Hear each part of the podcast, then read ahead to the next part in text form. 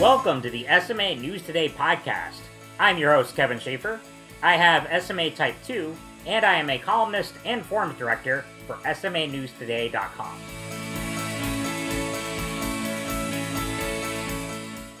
Welcome to the SMA News Today podcast. I'm your host, Kevin Schaefer, and today we are doing an episode in recognition of Black History Month I have with me several guests who have been on the podcast before to talk about their experiences as Black disabled individuals. And so um, we'll also have probably one more guest um, later on in the episode. But um, but for now, we have with us returning to the show. Uh, first off, Lamondre Pugh uh, from South Carolina. Lamondre is the CEO and co-founder of Billion Strong, a nonprofit, which you can hear him talk about more in his individual episode, and we'll talk about today as well. Um, but Lamondre, great to have you back today. Yeah, it's great to be back, Kevin. Thank you, and uh, thank you for doing this. Absolutely, no, really excited. And then also returning, we have Gabrielle Runyon from Kentucky. She is a junior at the University of Louisville, studying psychology, and then a, you said a double minor in Spanish and music, correct? Yes. Awesome. Well, Gabrielle, thanks so much for coming back today. Thank you well. for having me back. Thank you for doing this. Absolutely. And I will, in the description, link uh, the episodes to uh, the ones both of you have been on before, um, and also the 31 days of SMA stories you've contributed. So, um, but yeah, so really excited for this conversation. And before we get started, if everyone could please listen to a brief word from our sponsor. This podcast is brought to you by Genentech, the makers of a treatment for SMA. Whether you're living with SMA or are the parent to a child with SMA, make a choice today that could impact your future. Visit treatmysma.com to see why treatment matters. Okay, so Lamondre, why don't you start off just um, for listeners who maybe haven't heard your story before, if you can just kind of give an overview and where you are now and what you're doing. Sure. I am Lamondre Pugh. I am in the great state of South Carolina, Columbia, the capital. A lot of people think of Charleston when they think of the capital, but no, the capital is Columbia, South Carolina, born and raised uh, right here.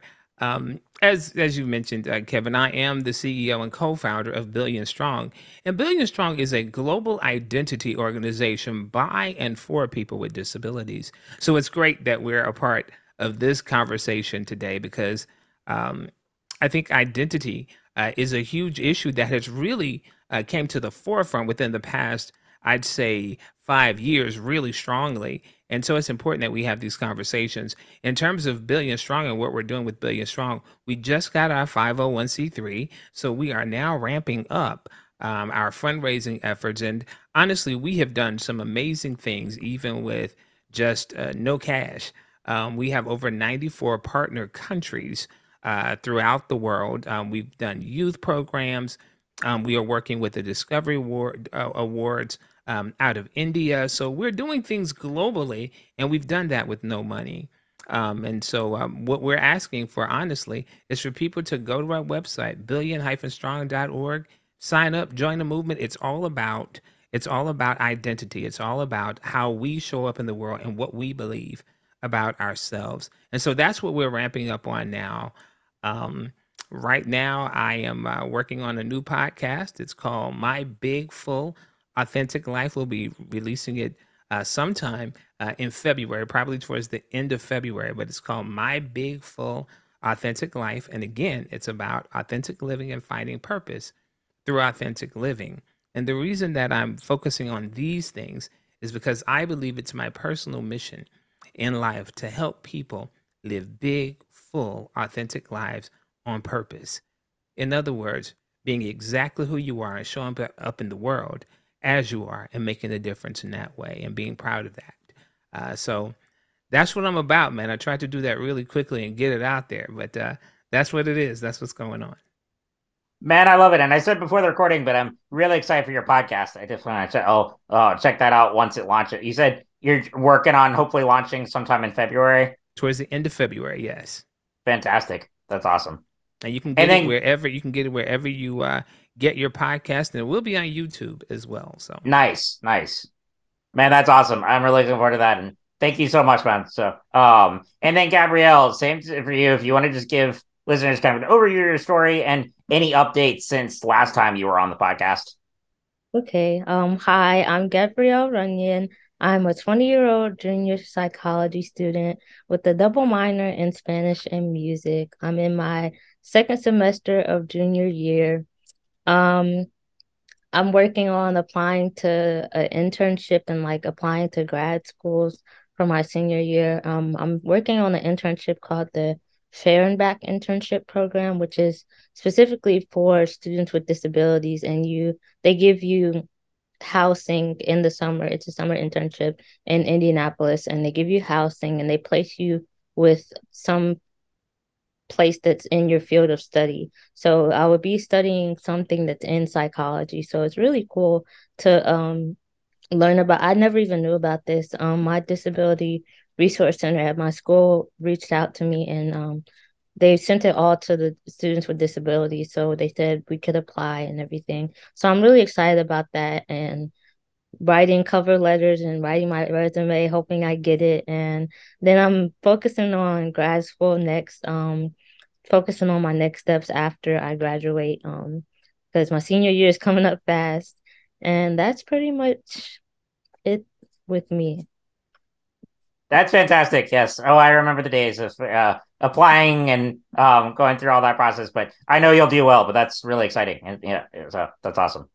Thank you. Very cool. Well, um, and so to get started, I know Lamondre, you kind of you had a good segue there talking about identity, and that's kind of what I really want to focus on today uh, with y'all. And so, I my first question. And this is something we've talked about well with each of you on the podcast before. But when you were growing up, did, did you identify with the term disabled or what was kind of your overall mindset and attitude toward disability? Um, so I don't know if Lamondre, if you want to start with that and then oh, we'll go to Gabrielle. Sure. Um, yeah, growing up, I, I always knew that I was a person with a disability, and I didn't have a problem with it. I didn't, uh, in terms of in terms of understanding what that meant for me. I did not see it as a limitation, neither did I see it uh, as as anything positive. It was simply a point of diversity, and it could have been because of my background. Um, you know, the, the the school that I went to was a school called Brockman that you uh, mentioned before, uh, Kevin, where I was one of many students with disabilities.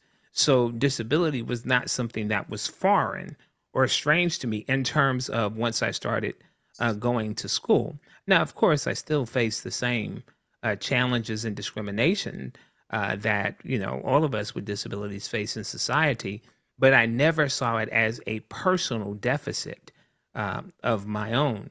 Um, in fact, I looked at it as something that I didn't ask for, but I certainly do own it. And not only do I own it, it is just like I own my beard. It is just a part of who I am, um, and so that's that's how I saw it. And and I think a lot of that came from came from that, and also uh, because of my family, how my family approached uh, me being a person with a disability. Um, it was simply a part of of who I of who I was and who I am, and so um, you know, figure out how I'm going to traverse this life and be productive with it. And so that was that was always my approach to disability, and it's still very much that same thing today. That's awesome. And then Gabrielle, what about you too? I know um, this is something we talked about as well, but what was kind of your mindset and attitude um, growing up toward disability? Um, I think my mindset has definitely changed. Um, when I was young, I wasn't really around other people with disabilities. I when I was, I was placed in the ECE room and like there was negative connotations about that. So I kind of like wanted to distance myself from being disabled because like I was cut off from the able-bodied kids and it it was a negative connotation about being in the ECE room just in like every aspect of life in the media and like just in society is the negative connotation about that. So it took me a while to like view my disability as a positive experience and like like Lamondre said to own it and like just accept it as a part of me and something that is beneficial to me. Like I've experienced things that I never would have experienced because of my disability. And I didn't see that as positive when I was a kid. I kind of I tried to distance myself from like other disabled kids because like of that negative connotation I talked about. And it wasn't until about high school or maybe mid college. Like I feel like I'm still trying to work on my feelings towards my disabled body and towards my identity as a disabled person. But I feel like I'm working towards viewing it in a positive light. But my family has helped a lot and my friends have helped a lot as well. Yeah. question for you. You you you used the acronym. You said EEC or what was ECE. It? It's the um ECE. I'm not sure what the acronym stands for, but it's like it's, it's exceptional child enrichment, I think. So okay. it's so like, it's like the self-contained classes, that kind yeah, of.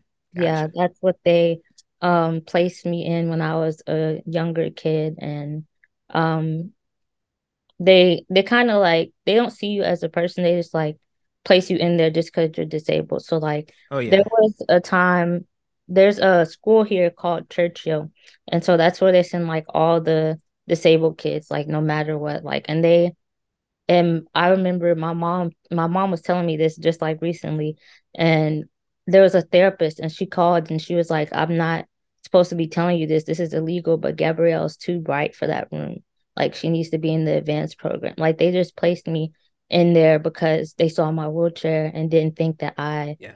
could like make it in other classrooms. So I think that kind of like shaped my view as a person early on. Oh yeah. Yeah, I interestingly enough, so I was mainstreamed. So when I said I went to a school called Brockman, uh, mm-hmm. That's precisely what it was. You went there if you were a student with a disability.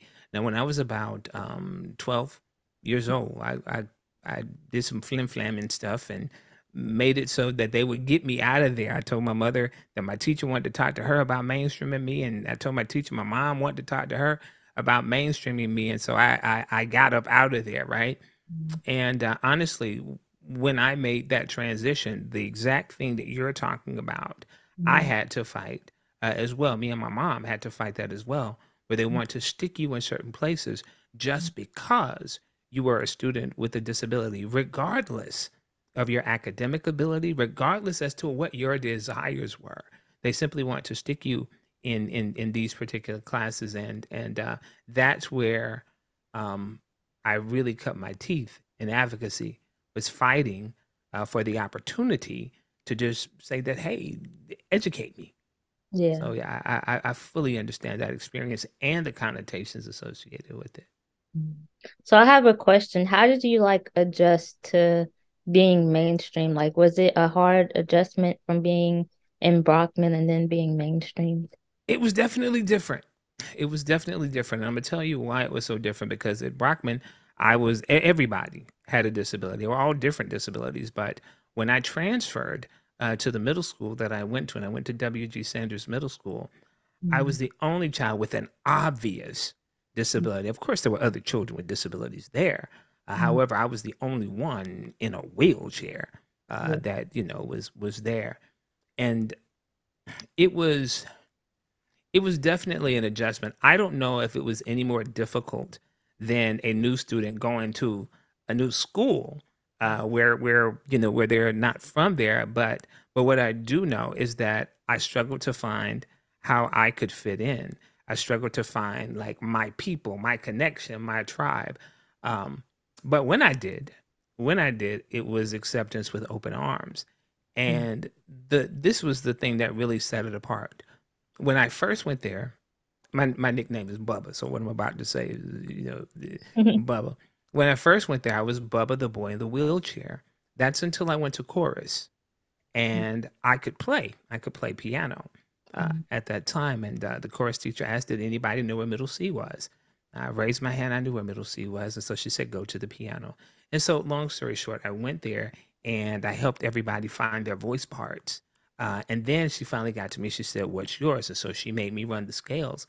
And when they heard me, the girls perked up the boys kind of started looking. So they said, "Oh," and I went from Bubba the boy in the wheelchair to Bubba the boy who could sing, and that kind of gave me a lane. That gave me something um, that I could hold. To. That's why I often say the arts gave me my voice because the arts gave me that opening into that confidence, into that, um, into that it was something more. It was something different about me that didn't have anything to do with my disability, but it's something that they perceived as valuable that I could present. Um, and so once that transition happened, it really opened doors for me. And, and that's kind of what helped me uh, make that transition. Yeah.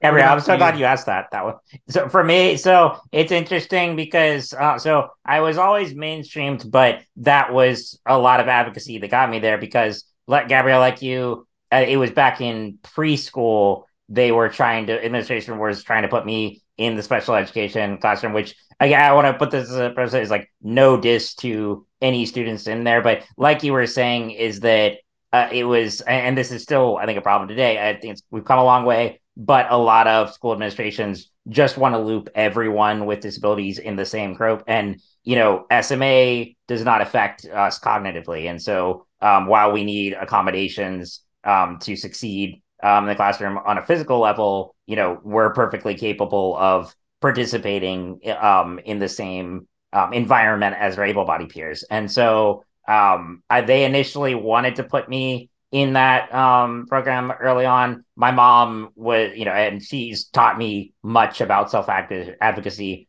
over the years, and so she was the one who fought to keep me out of that and be mainstreamed. And from that point on, I was. Um, and I she didn't tell me till years later, but there was like a um was it kindergarten or first grade teacher um who would not have me just because I had a disability and like um I mean thankfully there were other teachers but um but that was you know something she had to deal with early on um so I think yeah I could definitely relate to those and Lamondre I relate a lot to the arts aspect um for you because um I mean growing up it like especially in elementary school didn't really like the whole notion of disability didn't really register in my mind that much because while I was like the only wheelchair user like kids around me, it was just normal for them. You know, I grew up with them. Um, once I transitioned to middle school and it's a new environment and all that, I was already I already had an interest in theater at that point, and that definitely gave me an outlet and mm. um, helped me really form my identity. Um, and so yeah, that was absolutely a powerful tool tool for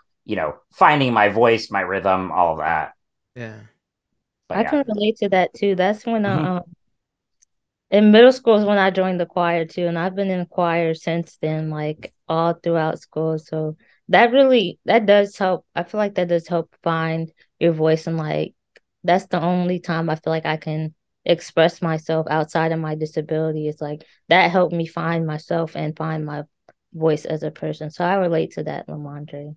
Yeah, you know, and and and, and I'll tell you, you're you're in college now, but it will also translate into other areas of your life because I, you know, again, like when I say the arts helped me to find my voice, mm-hmm. moreover than just being some musical virtuoso, which I was not. I mean, you know, I, I could sing a little bit, I could peck on the keys uh, a, a, little bit, but I, I, was not, you know, Wanya Morris of Boyz II Men. That that that's that that that's not my testimony, so to speak. But what it did was it did indeed open the door to where I had the confidence of where I could contribute something that mattered to people.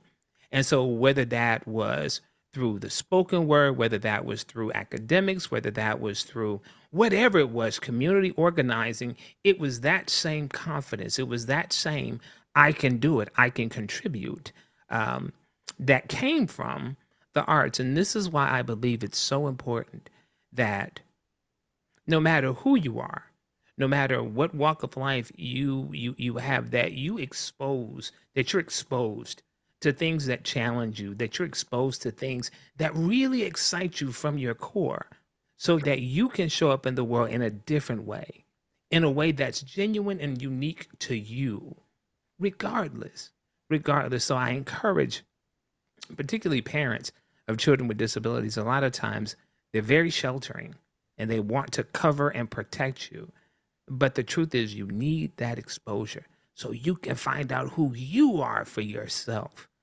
as opposed to the world telling you that this is who you are and what, and what you are. I thought it was so interesting when when I say the girls perked up. So what happened after they all perked up in the classroom is that at recess, a group of girls circled me, right? And it was like, "We heard you could sing, so sing." And so I started. Now I'm I'm a little older than I think both of you all. I started singing this song by Bobby Brown called I Need a Girlfriend, right?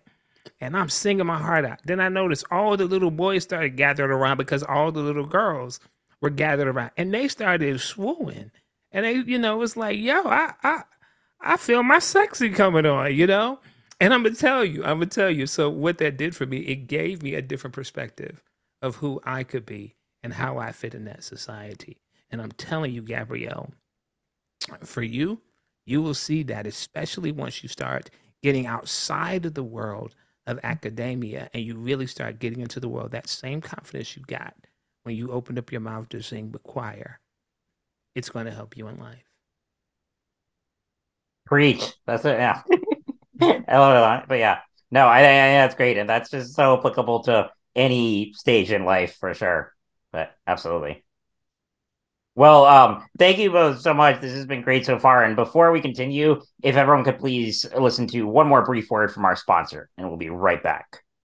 This podcast is made possible by Genentech, the makers of a treatment for SMA. If you're living with SMA, the subtle changes that happen from one day to the next can be hard to notice until a key function is lost. Many people find that these changes can impact their life not just physically, but also emotionally. Since the progression of SMA is relentless, taking action now is important. If you've waited to go on treatment or were told there were no treatments for you, now might be the time to talk to your doctor. Breakthroughs in science have led to more options than ever before in treatment and care. Choosing a disease modifying treatment can make a difference. Why wait? Visit treatmysma.com to see why treatment matters. Okay, so um, Lamondre, Gabrielle, you both said some excellent things about um, identifying as disabled and that journey. Now, I a transition to if, if you can just each talk about your experiences as a Black individual with a disability and the intersectionality of those identities. Um, you know, just your experiences. I just really just anything you want to say uh, on that realm. So, Lamondre, if you want to start. Yeah, well, I think first of all, we need to get a, a clear understanding of what intersectionality is. Mm-hmm. Yes, because a lot of times what happens is is that we'll hear these words and we'll kind of think we have an idea of of what it is, but so, sometimes we kind of um, we're not really sure uh, where it's from. So, for those of you who are not sure, intersectionality really is a way of identifying that a person may belong um, to certain minority groups or marginalized groups, and how more than one marginalized group. And intersectionality is really about how those pers- that person belonging to those different groups, how those marginalizations come together to impact their life. For example, it's not just that I'm a person with a disability, but it's that I'm a black person with a disability. Now, the intersectional part is not the fact that I belong to those two groups, but the intersectional part is the measurement of how those two things coming together further discriminate against me. For example, there was an organization that um, had gotten sued uh, for discrimination. It was discrimination uh, against African American women because there was no leadership there, there was no promotions that was happening there. Well, the argument that the company made was, well, we promote women all the time, so it can't be that. And we promote black people all the time, so it can't be that. Well, the issue is they only promoted black men and they only promoted white women. Hmm. So therefore, the intersectionality, the discrimination that came against them was the fact that they were black women who were being discriminated against. And so that's the the distinction uh, there. So it's really a way to measure what kind of oppression and what kind of systems uh, or, or how systems oppress people who belong to more than one marginalized group. I hope that made sense, and I yes. hope that was uh, I hope that was uh, oh that was perfect. clear. I think that was a perfect way to explain it. Well, thank you.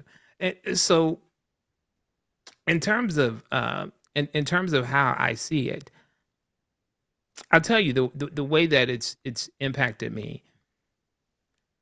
I think that a lot of times people think that once you identify as a person with a disability, the only issues that you deal with are issues related to disability. Mm-hmm. That many times the the issues that affect the other groups that you belong to, um, that that no longer is an issue for you. But that's not true at all.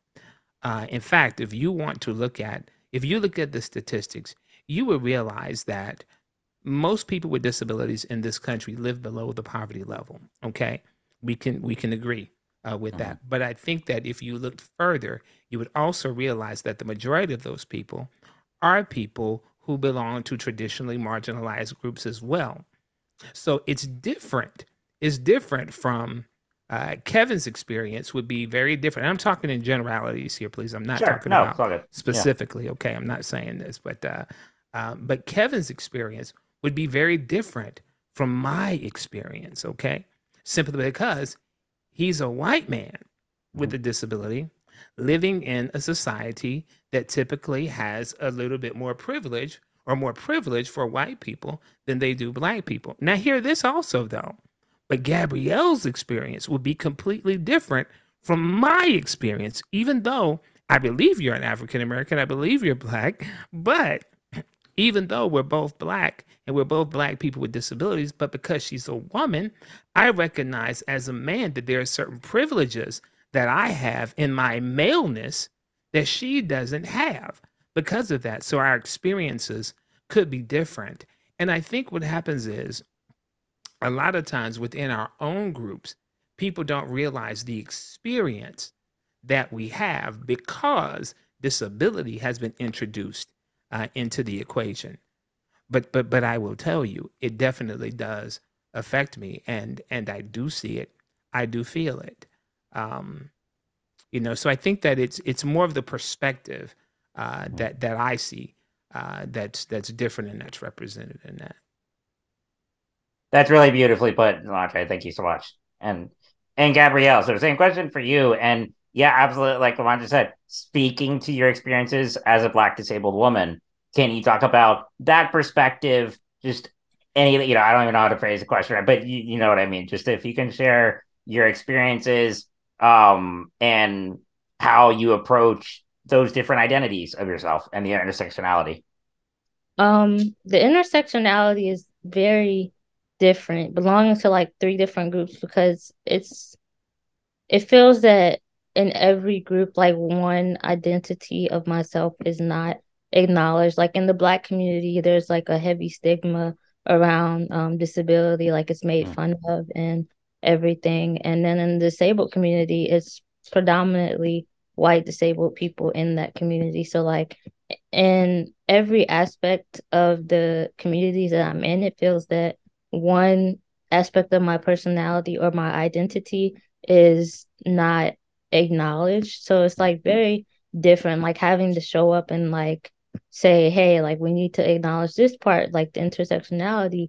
And that's like very hard, especially in like spaces where there's not a lot of Black disabled women that are like like minded like me, which thankfully I found some that are like minded and that are advocates as well, like me. But it's very different being in those communities and like having to speak up and advocate for a different part of my identity that they don't normally acknowledge.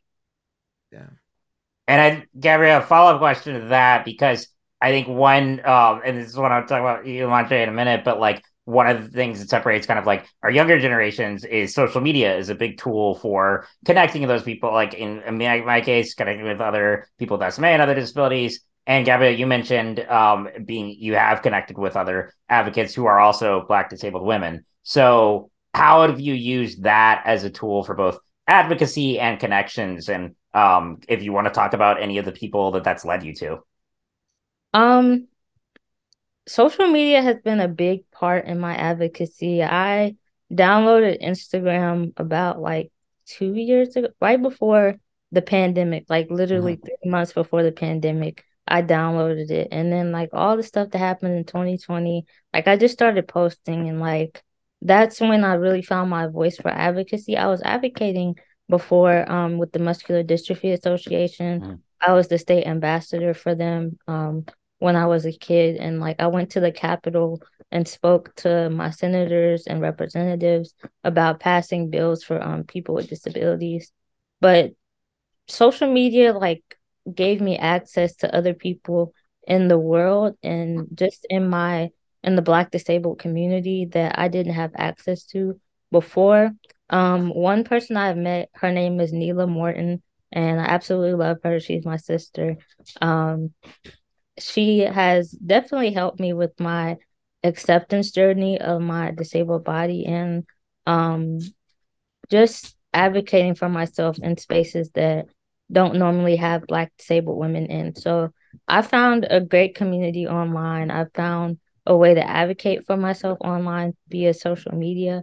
And I think it plays a huge part because I've never would have met these people without social media and I never would have had the reach that um I have now, which I don't think it's not that big of a reach. Like some people have 10,000 followers. I only have like 4,000 so far, but I think that's like a good accomplishment for myself I'm jealous. I'm proud of. I was like, you have more than me, don't I? I'm jealous. I'm saying you're there. that I'm proud of that reach, especially since like I downloaded Instagram for what what everybody downloads it for. I just wanted to post pictures of myself. I mm-hmm. wasn't planning on being an advocate or like advocating or just like telling my life story so that people know what it's like to be disabled and being a black disabled woman in America, just like sharing the stuff that I go through. So I think social media is a big part of my advocacy. Yeah. Absolutely.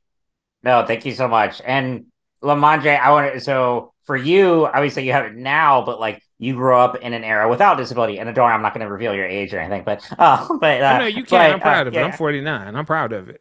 That's awesome. No, eh, but like, um, but in that respect of growing up without that same um resource, you know, what I mean, I obviously you went to Brockman, but what was kind of, uh, or did you have a tool or a means of meeting other people um in the Black disability community or in other communities you're part of? No, um, honestly, uh, I didn't see very many black people with disabilities at all because when I was at Brockman, Brockman was predominantly um, white people, um, predominantly. No, don't get me wrong, we, we were in there, you know, because Mhm. we're everywhere. Uh, so we were in there, but it, it was still, um, it- when I went home, I didn't see very many black people with disabilities at all. In fact, it wasn't until I was probably about 10 years old that I saw uh, a guy driving uh, his car, a, a black guy driving a car, and I realized, whoa, driving may be a possibility for me in terms of a person with a disability. Um, and many times you don't know what's possible for you until you see someone like you doing it. This is why I believe representation is so important. And and the truth is, I, I didn't have I didn't have any black male role models with disabilities um, growing up. Not one. There was there was nobody that I could that I could look to. In fact, I know that this is the experience that a lot of people have had, and I think Gabrielle um, somewhat alluded to something like this uh, earlier in her statements. I remember going to people's houses, and the people with disabilities they would lock up in a room. They would put in the back room, and they would wait. Uh, whenever company came over, they would wait. Now, understand that was not something that was just germane to the black community or the black experience. However, that was something that would, would happen. Now, mind you, I grew up uh, before the Americans with Disabilities Act. I grew Mhm, up mhm. before um, there was this huge civil rights law uh, that affirmed people's with people with disabilities' right to not be uh, discriminated against. But I also grew up uh, when I turned 18. I experienced severe culture shock in that I realized that the world that the world that I grew up in was not the real world. That my friends who accepted me, even though they picked and we did all that, but I picked at them too, you know. Um, but that the world was a, a much harsher place. Um, but it also turned on in me the will to fight it and the will to advocate against it. So I opened my mouth when I was mainstreamed um, into into regular public school. I was invited to a meeting uh, to speak about my experience with that. And from that, it went from one meeting to the next, to the next, to the next. And that's really how I started my public advocating when we started looking at how we change systems as opposed to just my individual advocacy. Um, and it just went on from there. And um, then out of college, I joined the uh, uh, uh, the um, Disability Action Center, which was South Carolina's first center for independent living, and that's where I really sharpened my advocacy skills um, there. And social media has just opened up a whole new world of connection and allowing our reach and our voices to go so much further. And honestly, that's exactly why we started Billion Strong to make those connections um, so you don't have to fight to find them, but they are readily available. And you can connect with someone in Istanbul or you can connect with someone in Africa just to find out what's happening internationally. And so it really is about it really is about learning empowerment through connection. And and that's what this is. That's what this walk is. And that's what it's been for me, is making the connections and empowering through those connections. I love that. And and you know, and I'll just say too, because I want to talk to you about the SMA community specifically, and like you know, my experiences as a disabled white man, you know, growing up in conferences, it was pretty much ninety nine percent white, and it was like you know, my exposure to the SMA community, I thought was I thought I was very connected to the SMA community, but I was only connected to the white American population. When it's particularly in an age of social media and um, you know, working for BioNews and getting to connect with people all across the globe, that's where I realized like, no, we're bare I've barely tapped into any like only a really small percentage of the SMA community because the SMA SMA is not uh, exclusively affects white people. It's very much a global thing, and that's been you know um, it. I'm glad to see that conferences are starting to become more diverse, but it's also we have a ways to go before um, that becomes like uh, you know is I don't even want to say like sufficient is the word, but uh, but you know I mean actually seeing a more thorough and you know um, intersectional uh, population of the SMA community there. And so that kind of leads my next question is, you know, so you mentioned that you've both been to conferences and you have connections through social media. So what are, and be honest here, what are some ways that the SMA community can be more inclusive and get away from this idea that, you know, a, a disability is, you know, predominantly white?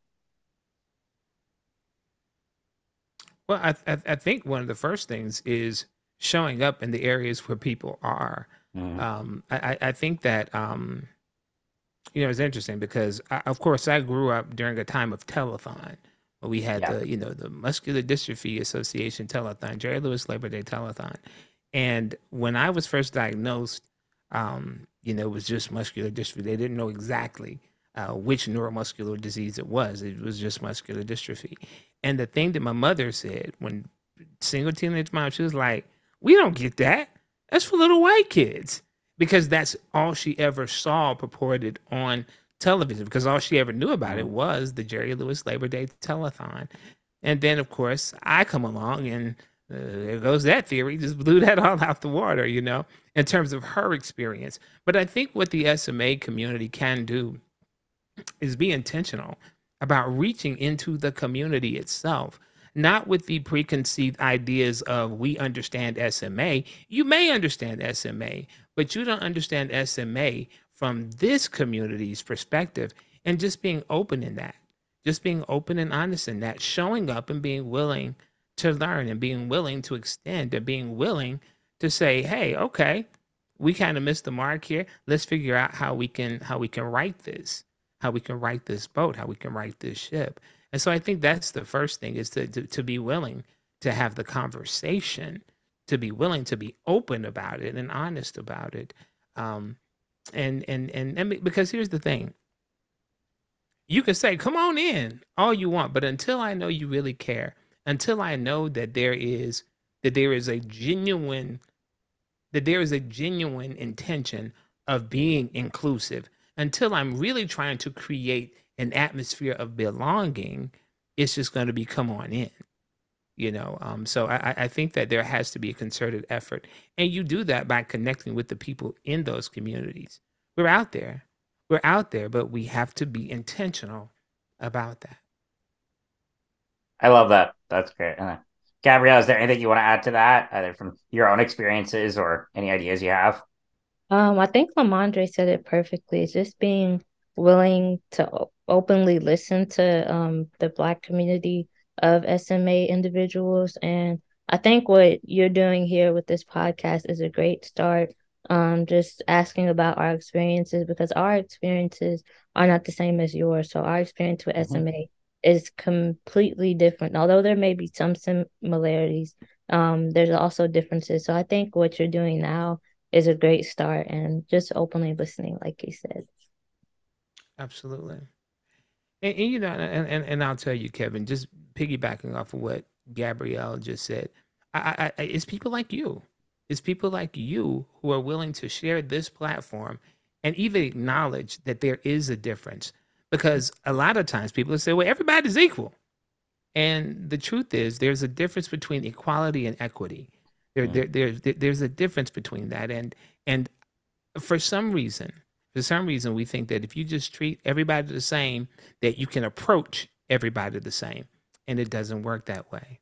It doesn't work that way at all. So I, I, I applaud you uh, for the bravery uh, that that that you're exhibiting by even saying, "Hey, let's have this conversation.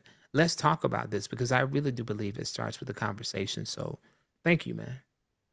Oh man, happy to know. And like, I mean, um, and it's really just like your stories like blow me away, and I really just want to, um, you know, I love meeting people like you. Like it, that's what I love. Of that the community is growing because I am, you know, getting outside my own little world and meeting of people whose experiences are totally different from mine, and it's really cool to see. Um, but um, but no, absolutely. And um, I got well too. So you both on that note of like having been to conferences, do you want to talk just about experiences there or um, you know, like Lamondre last year was your first, and Gabrielle, you've been to some. Um, obviously, this isn't a SMA podcast, but I'm just curious to see like what your experiences were there at conferences and um and how it's changed through social media, meeting other people in the community. Um, the last year I went was 2017, and I think because of like how there wasn't, I was the only black person at that conference basically. Mm-hmm. So how I was treated then kind of affected how I've not been back, which mm-hmm. we weren't having these type of conversations then. So they just kind of treated differently. I'm not sure if I'm explaining that right, but they weren't having these kind of different race conversations then, and they weren't as open to the black community then. So I was the only um black kid with SMA there. So it kind of felt like they were kind of like parading me around and taking pictures because I was the only black one there. So that kind of affected me going back. But now that they're being open and talking about these different things, like before, I met Leandre Lamondre, I'm sorry, today. And um before I met him, he I've never met another black person with SMA before. So I think now that that gateway has been open to talk about race, that I would be willing to come back because when I was there, there was not any talk about race or anything. And there was this kind of, it was different then. And I can tell that it's more open and more willing to listen now than it was back then. It, it definitely is. So last year was my first, uh, my, my first Cure SMA conference, and um, it's still very much white. It, it's still very much white. Let let let's be clear. However, however, it was definitely more than just me there. Uh, in fact, it was interesting because Shaniqua, um, who I believe you may hear from at some point uh, in this broadcast, she was there, and we met several other people that was there. Now, here's the interesting thing, and th- this is just just just a little code, uh, Kevin, so you'll know. When we're in the crowd, we look for each other, okay? And when you look for each other, you connect because it feels like home. It feels like a connection, and you feel like, okay, no, this is a safer place for me because it literally boils down to do I feel safe? Do I feel at home? Do I feel welcomed? And I think sometimes because people have this tendency to think that that oh oh well no we we opened the door and and and, and you're a part of us now that that automatically equates to feeling safe and welcome but it doesn't it doesn't and so honestly this year uh, at the SMA conference I did I, I I when I saw how many of us it was there like I said it was still slim it was still slim but it was more than just me it was more than two it was more than three. and and we all connected. We all saw each other and we connected and it did feel like okay, no, this is an organization that is making strides, that is really trying trying to open the door not to just black people and African Americans, but other ethnicities as well. Other people from different backgrounds. And the beautiful part is everyone that I saw that showed up showed up exactly as they were. I didn't get pretense. I didn't get a trying to fit in. I came as this is who I am. There was a level of authenticity, which I, I, I have to say that some organizations that I've been a part of, it was all about assimilating to whatever the dominant mm-hmm. culture was. I didn't get that. I didn't get that at all this time, and it was it was really good to see. So yes, as you said, Kevin, we've got a ton of work to do, but I believe that having these kinds of conversations will indeed help us get there, and I believe it's making a difference.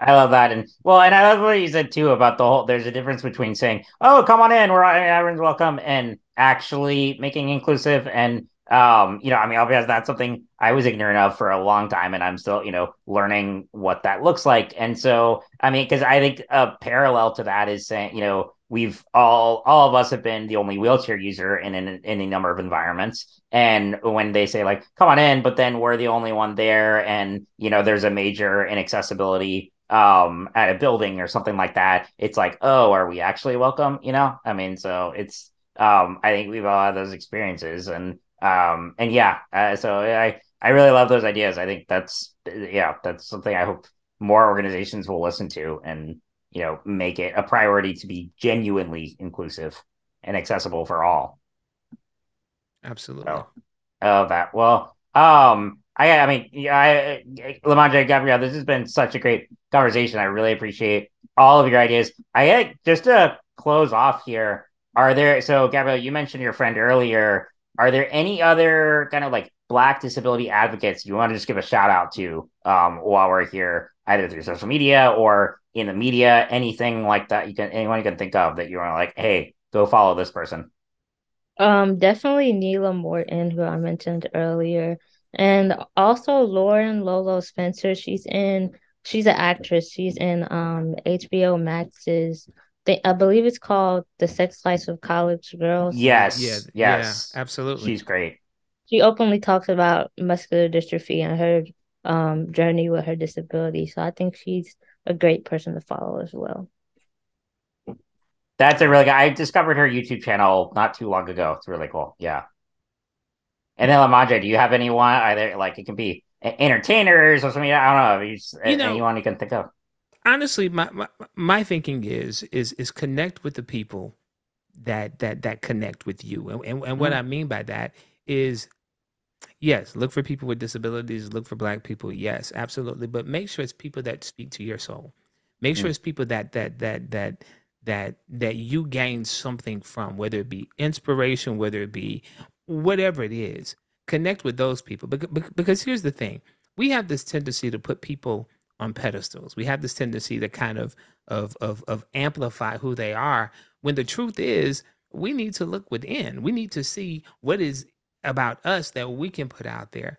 And so my thinking first of all is whoever you choose to follow, whoever you choose to look at to gain inspiration from, make certain it's something that feeds you, make something that it, it make sure that it's something that edifies that it builds you up because ultimately at the end of this you need to be the hero of your own story you need to be your own dare i say savior in this in in this work okay um so so that that's that's it man just just um look inward look inward and, and just realize that you've got something amazing to offer the world and the world needs you.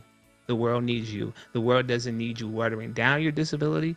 World does not need you bigging up your disability. But what the world needs is you being authentically who you are and bringing that to the table. And if you do that, listen, this will be a much happier place. A much happier place. I love it. I think that's a perfect quote to end on. So we'll just uh, uh, that is perfect. But um, but oh, Lamondre Gabrielle, I want to thank you both so much for coming on today. Um, this has been fantastic conversation, and I always enjoy talking with y'all. So um, we'll put links to um, websites and everything in the description. But real quick, you want to plug uh, your social media profiles or you know just where people can find you? Um, you can follow me on Instagram at gab.davetta. That's G A B period D A V E T T A. And on TikTok as Gabrielle Runyon, which is just my name. Gotcha. All right. You can uh, follow me on Instagram at Lamondre underscore P. That's L A M O N D R E underscore P. Or you can catch me on TikTok, Facebook, uh, at Lamondre Pough, which is just my name, Lamondre P O U G H, um, and uh, Twitter if we if we're still doing Twitter, uh, Lamondre underscore P, um, there as well. And you can also uh, check us out uh, once we actually launch the podcast. Uh, the website for the podcast will be my big well it's actually my bfa life my bfa life my big full authentic life dot com.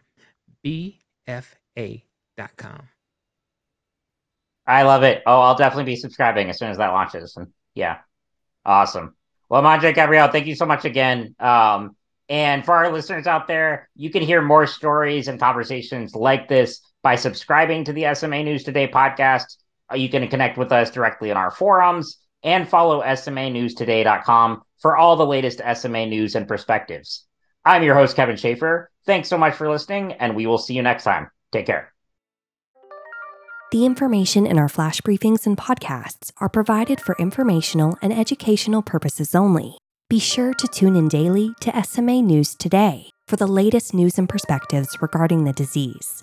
Discover more content that might be of interest to you at www.smanewstoday.com and be sure to follow us on social media and join our SMA News Today forums, a trusted SMA community ready to welcome you anytime.